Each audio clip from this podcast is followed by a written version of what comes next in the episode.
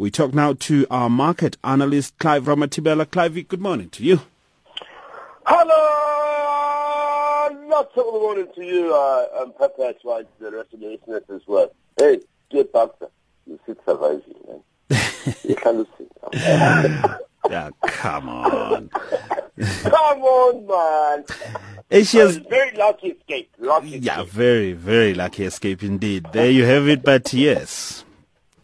Asia's top private banks posted their first drop in assets under management. Yeah, we had a very tough and interesting one uh, early out this morning. And I mean, I was watching the news at the same time watching what's happening in the American politics. It's always exciting to see Bernie Sanders win. I don't know if he'll be able to be alive by the time the elections actually get on the way. Anyway, Asian stock banks uh, posted their first drop in assets under management. Um, this is because of relationship measures, and in the last three years, of think regional economic growth has slowed and mounting um, about regulatory pressure uh, forced them to reject some of their clients. What has happened is in previous years, um, we've seen the Asian banks, the private banks, doing relatively well. And when we talk about private banks, it's like a, a unique um, class of people and a unique class of companies that prefer to have private banking and they ha- prefer to have their things done privately uh, on that level. We know that there's some commercial banks that do try and and and create a, a, a shadow private bank. But in this particular case,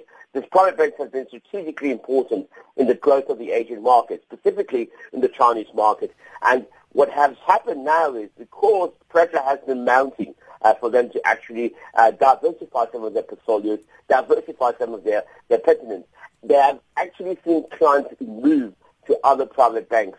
And so they've been losing a lot of money. And they've actually failed because of the rates uh, not being as competitive, uh, they've actually failed to, to continue uh, to contribute positively onto the onto their bottom line. So uh, total assets of about 20 biggest banks in Asia fell by 4.2 percent uh, to about 1.47 trillion uh, US dollars last year. As the numbers of the relationships managers slipped as well from 1.2% to uh, 5,191. According to an Asian private banker, this report shows that there is continued tension uh, within the private uh, banking sector and the commercialized banking sector. And that's why you see replication, when you see commercial banking actually penetrate using their own resources to start private banking within their own companies as well. So it's very, very interesting times. Emerging market stocks fell to a three-week low as the declines in Taiwan and China offset gains elsewhere in Asia amid higher oil prices. As we said yesterday, emerging markets. Oh my goodness. you don't want to, you don't want to be called emerging anymore, do you? you no, I mean I, I, I, thought we were, we were up there with with the rest of the world. So the market reopened yesterday in Taiwan after a two-day holiday with the, the island's equities and the currency playing uh, catch up with the clients. Obviously, I call this iskamatama, trying to catch up. It's very, very difficult when you come out of a holiday to try and swing things as quickly as possible for you to be competitive back, back into the competition again. So the Chinese trend, trend between uh, gains and losses after the benchmark index closed at a three-month high. And the Taiwan uh, also, if you look at the companies that were mostly affected in Perpetua, they include your manufacturing companies, technology, and also in the industrial companies as well, which were hard hit. And so, uh, if you look at why these things continue to be the same, it's because of the fact that emerging markets as a whole, they are under pressure. If you look at the index that we study, it's called the MSCI Emerging Markets Index, which includes South Africa. South Africa's rand and Malaysian ringgit uh, yesterday and the South African rand did decline, and, and also the ringgit also declined as well slightly, uh, feeling uh, the, the pressure uh, at, at, the very top. The, the, dollar started to make some ground yesterday, uh, following some positive data that came out today in, in terms of the PPI. And so developing nation assets have retreated this month as the commodity prices continue to weaken. You've said it yourself, the Brent crude price as well, not necessarily steady. So that's what's creating all this commotion. And it's creating a little bit of uncertainty, unfortunately, within the emerging markets. You can be a darling today, and tomorrow you are a nothing. You know, Professor, you know, you know.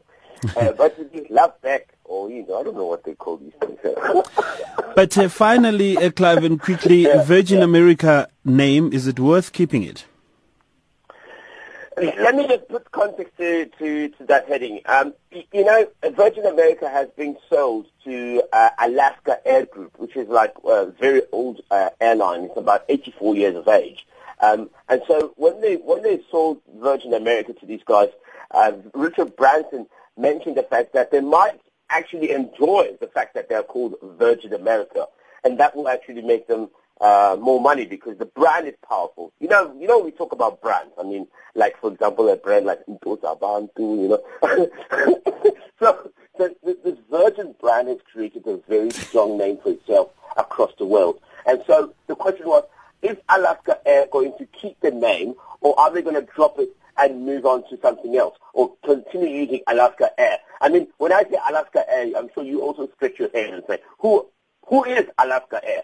But when I say Virgin America, you start to think Richard Branson, the brand. And that's how powerful brands are. That's what we do. That we understand that very, a lot of people are very brand loyal. So they bought the company for about 2.6 billion US dollars. Ooh, my goodness. The combined new company now will have about 7 billion US dollars in annual sales. And so the question is, does the name Virgin stay or does it go? To mm. be a virgin or not to be?